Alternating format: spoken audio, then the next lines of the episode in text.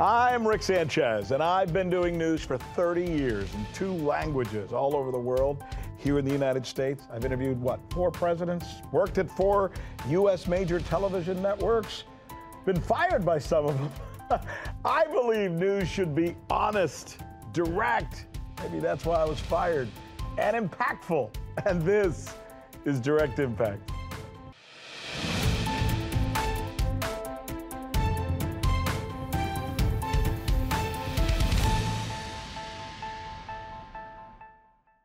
We here in America have this uh, log cabin mentality, right? It was taught to us in grade school when many of us were in classrooms where there was literally a bust of Abraham Lincoln to remind us that even a poor farmer who lived in a log cabin could grow up to become the President of the United States. You see, that's the exceptionalism of America. No royalty here, no class structures here, right? Well, hold that thought. hold that thought, because Reuters recently put out a study that seems to confirm just the opposite of that. And what it finds is that a fifth or more of all the political leaders who rule America today come from families who were slave owners. Slave owners. The numbers, when we break it down even further, well, really does seem to dispel that which we of Americans have always believed differentiates us from the other places, especially the European countries that we broke away from. It's what was ingrained in us. You know, that in Europe everything is based on your class, your lineage, your status, but not here, by golly. So here's what the study did it looked at the family records of members of Congress, the Supreme Court, the governors of all the different uh, 50 states, and the living presidents. And here's what it found. Of the 536 members of Congress, right now, 100 of them have family members or descendants who own slaves, right? In the Senate, 28 out of 100 come from families who own slaves. And of the nine members of the Supreme Court, two, Amy Coney Barrett and Neil Gorsuch, are descendants of the slavery business. Those are big numbers, right? Between 20 to 25 percent across the board of all the people who are in power in this country had slaves. And why is that important? Well, you know why? You know why? Because prior to the Civil War, the number of people who owned slaves in this country was 2%. 2%. That means the vast majority of Americans do not come from families who own slaves, but our leaders do. We don't, they do. Hmm. Think about it. More than 25% of the Senate, 20% of the House of Representatives, 22% of the Supreme Court all come from families who own slaves. And what that makes clear, to me anyway, is that families who had the privilege, the power, and the money to be able to afford slaves a century ago are the same people who still have the money, the privilege, and the power over us today. Think about that. And if we ponder this next question that I'm about to pose, it kind of becomes almost creepy, if not, you know, ominous. And here it is. Here's my quandary. If those are the people who come from families that somehow got our ancestors as Americans to kill each other during a civil war to protect their economic interests, what are they willing to do now? What will their grandkids, these folks in power now, right? What will they do with wars now? You know, the kind of wars that we seem to see now that never seem to end. And it makes you wonder, right? Same people, doing the same things? Especially in light of all the wars and all the money being made on those wars of late. So let's talk about the study. This study by Reuters also finds that nearly all the living presidents, interestingly enough, George Bush, Bill Clinton, Jimmy Carter, and yes, even Barack Obama on his mother's side, are all descendants of slave owners. Only Donald Trump is not, Interestingly enough, who knew, right? Only Donald Trump is not a descendant of slave owners. And that's because his family came to the United States after slavery had already been abolished. If you're wondering, by the way, where Reuters got all this data, believe it or not, it's easy to get.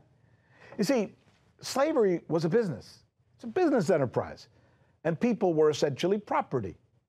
So they were all purchased and sold, and all those purchases and sales are, are written down, they're documented, whether it's a chair or a human being. I got an example. Look at this. This is uh, Lindsey Graham, former, uh, or not former, she, popular senator from South Carolina, who had a uh, great great grandfather named Joseph Maddox. He had eight slaves. And, and look at the look at this document right here that we're showing you right now. You can read their names right there. It's on the contract, right? Sam, Zila, Reuben, James, and one described only as Negro Man Sam. He sold for $155, which by today's calculation would be about $6,000. And joining us now to talk about this is uh, Calvin Dark. He's uh, not only a political analyst, but you're going to find out during this interview, and stay with me here, that there could not be a better guest to have this conversation with than Calvin Dark. For reasons that you will find out during this interview, and it's uh, it's a pleasure to join uh, to have uh, Calvin join us today. Uh, how are you, Calvin?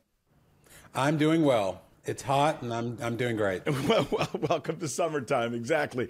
So, listen. Um, what, what do you think of this study? Basically, what the study says is uh, one fifth, depending on what you look at, but anywhere between a fifth to a fourth to something like that of all political powerful leaders in the United States come from families who were slaveholders.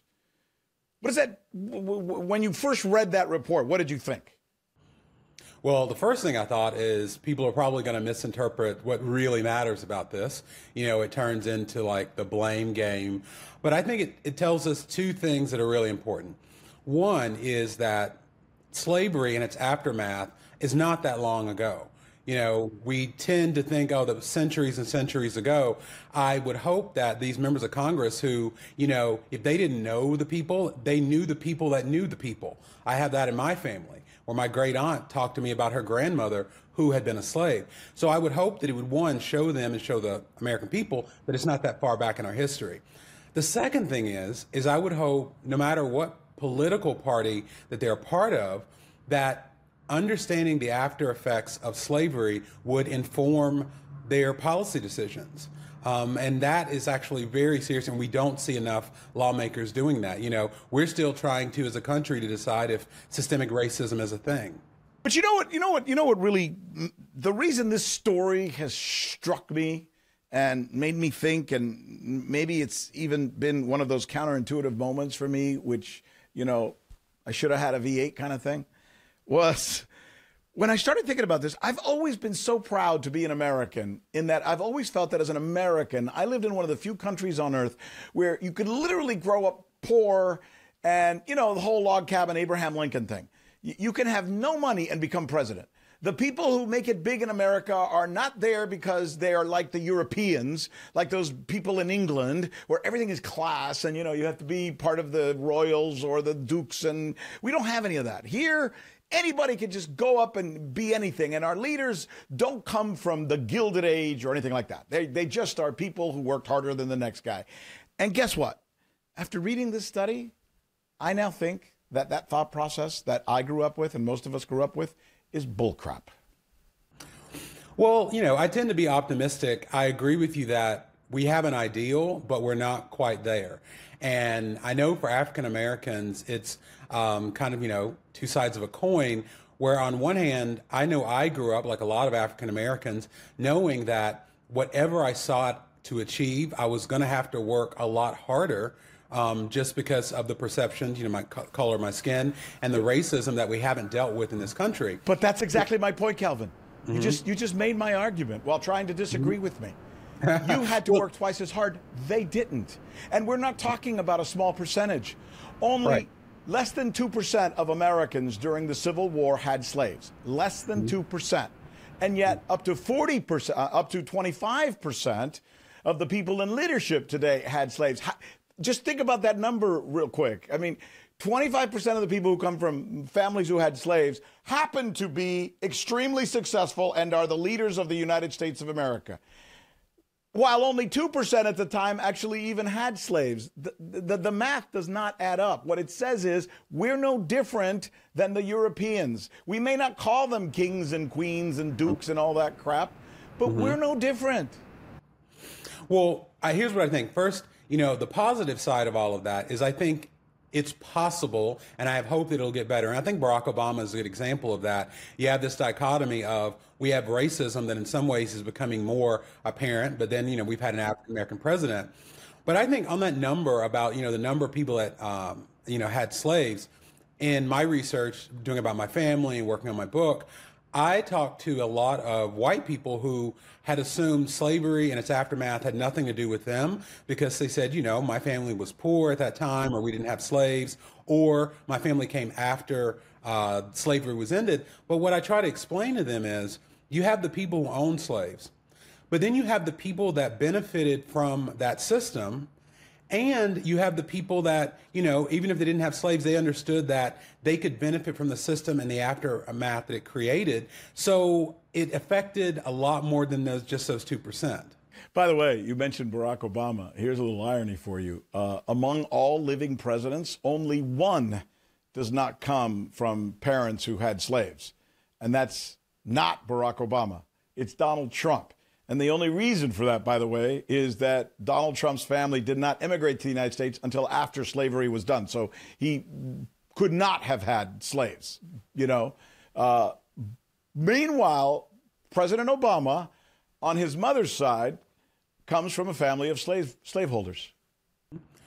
Yeah, for me and a lot of African Americans, that's not really a surprise because um, my great great great grandfather was a slave owner and he uh, essentially raped one of his slaves, and the baby from uh, that incident was my great great grandfather, and so it's a very um, real. Stop and think. Stop. I want. I want to just stop for a moment. I want. I want our our viewers around the world to listen to what you just said, because it's it's pretty amazing what you just said.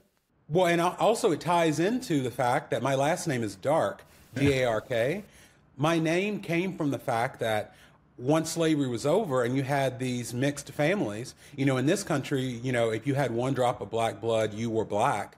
Um, some of my relatives are very light skinned. And what happened was they couldn't take the name of the white slave owning family. So the name Dark was made up. That's my name today because of that.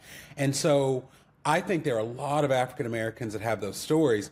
Now, one thing I, I want to say on um, former President Trump, I think that what we have to remember too, even though his family came after slavery, I think he has something that he could have done for two reasons. One, his family built their fortunes on the the system that was set up after slavery. And specifically, we know that during the 70s, he and his father had a lot of dealings with the Justice Department on discrimination in housing. Okay, yeah. that was a really big thing, and and what enabled them to even do it in the first place were things like redlining that came after slavery so black people couldn't live where white people lived. Yeah. So I think that's one reason. I also think former President Trump had a responsibility as president, you know, regardless of what he personally did, to see that the after effects, systemic racism, um, is something that needs to be addressed. And I think not only didn't he address it, but he exacerbated it in some cases. Yeah, but so here's the thing. And look, I, trust me, I, am not going to get into an argument with you about President Trump's uh,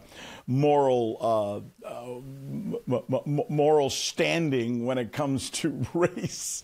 As a Hispanic myself, I've heard some of the things that he said, including all the Mexicans crossing the border are rapists and mm-hmm. criminals. Quote unquote. Specific words, by the way, and those words matter. But you know what?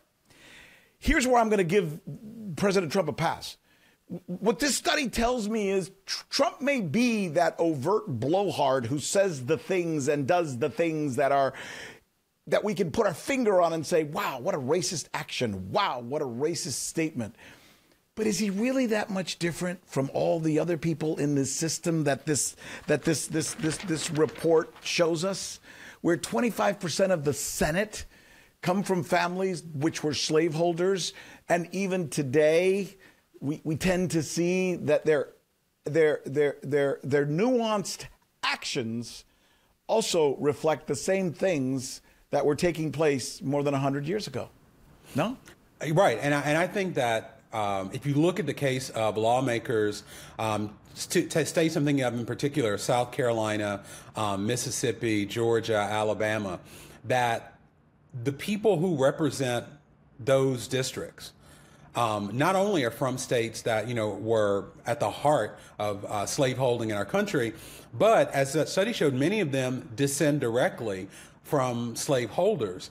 Yet they tend to be the ones that are pushing back the most against things like you know promoting diversity, addressing systemic racism, and so I, I've, I've often told one of my friends if you can name a slaveholder in your family tree, then you ought not ever speak against um, uh, that there isn't systemic racism. So, in that sense, I do believe that they are even more responsible because not only are they in power, as former President Trump was, but in additionally, they know what's in their family tree. And so they can't say they didn't realize the problem existed. I want to talk to you in just a moment about the personal side of this. First of all, as I teased at the very beginning before I started my interview with you, I'm absolutely fascinated by the fact that on your grandfather's side, you come from slave holders. On your great grandmother's side, however many years you want to go back, I don't know how many greats we have to put in front of the word grand, you come from slaves. That is such a unique and fascinating perspective to carry with you throughout your life. And I think that's something that's also worth part of the conversation. And I want to share with you as well what it's like for me as a Latino. We are minorities in the United States of America. We love our country, but we also are not afraid to point out its blemishes. So I want to get into that a little bit because I think this is a good topic for that type of conversation between two guys like you and me. We're going to come back in just a minute uh, with this uh, conversation with Calvin Dark. By the way, I'd like to continue this conversation with you. We can do so on Twitter. Love to talk to you on Twitter or X or whatever the hell they're calling it these days. My handle there is Rick Sanchez TV. That's Rick Sanchez TV, and I'll look forward to hearing what you have to say, in particular about this story. But when we come back, so on the question of who had slaves prior to the Civil War? Who do you think had more, Republicans or Democrats, and why? We'll take you through that.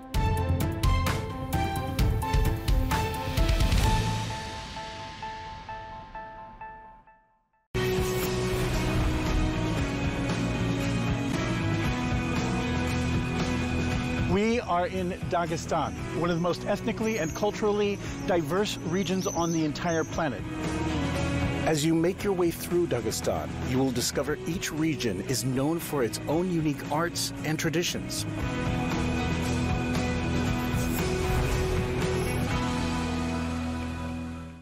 Known in Vietnam as the American War, the Vietnam War lasted for almost two decades and dragged in numerous countries. Nhưng mà người cầm đầu của Mỹ nói rằng sang Việt Nam là như thế giúp Việt Nam và thì còn anh em thì không thống kê được. Hundreds of thousands of American troops were sent to the country to bag the South Vietnamese army. Máy bay nó rồi nó xỏ xỏ trong đây đâu có biết cái cái tập đi không biết cái tập đi mà tha này mới biết ra này ra nói là đó là tập của à American soldiers murdered resistors mercilessly, burned down entire villages, and spread dangerous chemicals. cần nghĩ là những người Mỹ, những người lính Mỹ rất trẻ và họ nhận thức không ấy. Did the Americans ever fully acknowledge what they did? And are the Vietnamese veterans ready to forgive? Chẳng những là gia đình chúng tôi bắt mất trong chiến tranh mà cả quê hương đất nước cũng bị mất mất trong cái sự đau thương của giặc Mỹ.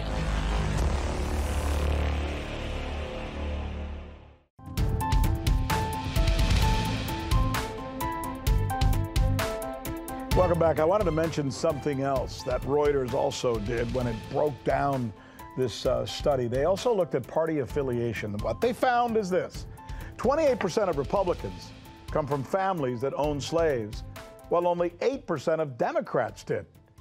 But before you come to the conclusion that this means that Republicans are more racist, let's examine the why. You see, the vast majority of elected Republican officials come from southern states.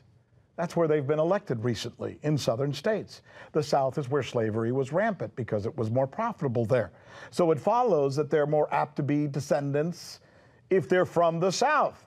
Just as northern elected officials today will be more apt to come from families who were part of the non agricultural businesses like manufacturing. So let's get back to this conversation with uh, Calvin Dark. And before uh, we went to break, I mentioned this about you, Calvin. I think it's fascinating that you actually represent both sides of this argument. We don't need two guests because you can literally speak for both. What it's like to come from knowing that you come from slaveholder family, because you do, while knowing that you also come from slaves in your family, which you do. How, how do you deal with that? And, and what, what how, how does that shape you, if, if it does? Oh, it definitely shapes me. And I'll add one other interesting dynamic to that.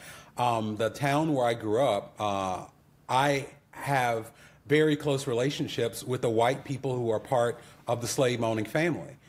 Because wow. we have to remember these are rural areas. We literally grew up across the street from each other. Wait, no, and no, so, no. You're not telling me that they have reclaimed you, have they? I mean, your your white ancestors mm-hmm. have embraced you and said you are a part of our family, like family get-togethers and stuff like this. It's it's either one of two extremes. The more common extreme is people that I've known growing up who are white, who didn't really know for sure that we were related, right? Even though um, our families, you know, are, are, connected by location and everything like that. And in my research, you know, especially doing some like genetic genealogy where I was able to like actually prove it. Yeah. One extreme was just distancing. And I, I really got the impression that they didn't know what they what was expected of them. You know, were they going to be asked to apologize? What should they do? On the other extreme, now this is less. So common, wait a minute, take take me back. I think I, I lost you a little bit there, and I think maybe the listeners and viewers did too. Uh, you're saying you've you've had opportunity to confront, or maybe confront is the wrong word. Embrace, meet your mm-hmm. ancestors on your uh, grandfather's side, mm-hmm. and when you when you when you reached out to them uh, mm-hmm. and told them you and I are related, how did they respond? What what did they say? Did they say BS? I don't believe you. You can't be. You're black. I'm not. No, most of them had ideas. You know, they never confirmed it. Um, and it was, I didn't get any real um, uh, negative reaction, but I did get kind of standoffishness. Like they were afraid to really pursue it because they didn't know what that opened up. And they didn't want to really know the details of uh, those slaveholding relationships. Because, like I said, these are people that I grew up with. Now, I will say on the other extreme, I had a couple of people who, when they heard about my research or, you know, relatives of people I contacted, called me and, you know, one lady apologized for her relatives. She even said she was hoping that her relatives weren't a part of, you know, the slavery institution of slavery. Um, I had one uh, one of those white relatives who happens to be married to an African American man. Uh, in short, told me that her way of rebelling against the racism that had been in her family is she married a black man and their children are African American, you know, and they're mixed. Um, so that's something that I've had to really grapple with. And, you know, kind of, you ask, you know, how that kind of informs me and what I do. I see a connection with that when you mentioned your situation here, because my friends in the Latino community, I've always been jealous of um, one thing in particular, uh-huh. and that is not being able to point to exactly where my culture comes from. You know, I can point roughly to a continent. You know what I mean? Mm-hmm. And that was intentional. It's because, you know, that identity was stripped away. And one of the things that it's made me kind of grapple with is because I did research on the side of the, those who were enslaved and the enslavers, I know from in Northern Ireland the towns where the eh, the enslaver was from. I've had to ask myself, do I claim them? Do I have a right to claim them? Do yeah. I want to claim them? Um, and so those are issues that are no, no, no, no, no, no, no. You're not copping out of this. You just asked a very important question, and I'm going to fire that right back out at you. You know that you had a man in your descendancy who was a rapist, Mm-hmm. Uh, and as you refer to him, an enslaver. And it's it's funny that you're using that word because it has some very negative connotations. Mm-hmm. D- do you accept the fact that he was just a man of his generation, or do you think he was a son of a bitch? Well, I think in his particular case, he was a uh, he was in the system, you know, and he didn't fight back against it. However, what started my research project was on his deathbed. Um, because you know he had the two slaves, the one, the the, the slave woman, and then the child that resulted. Mm-hmm. They were going to be remaining in slavery after he died, and so he kind of had at the last moment this epiphany, I guess you want to call it. He freed them, and and well, he tried to in North Carolina. Um, it, like many southern states, it was illegal to free your slaves unless you paid like a huge bond. They wanted to discourage free black people in those states. And so I, I make sure that I give him credit for that at the end, but that I recognize that, you know, um, even with that, I don't think he saw them as equal. I don't think he saw them as fully human beings. And I think that that, unfortunately, after slavery was over, that carried out carried on into our laws and our society, and we still haven't addressed it. You are a delightful guest. Thanks so much for uh, taking us through this conversation. Like I said earlier, could, we couldn't have picked a better person to have this conversation with. Thanks again, my friend. Thank you. Enjoyed being here. Hey, before we go, I want to remind you of something. Our mission, it's simple, really. We want to de-silo the world. We've got to stop living in these little boxes with one set of rules over here, one set of truths over here, one set of truths over there. No, truths don't live in boxes. They're everywhere. I'm Rick Sanchez. I'll be looking for you again right here, where we hope to provide a direct impact.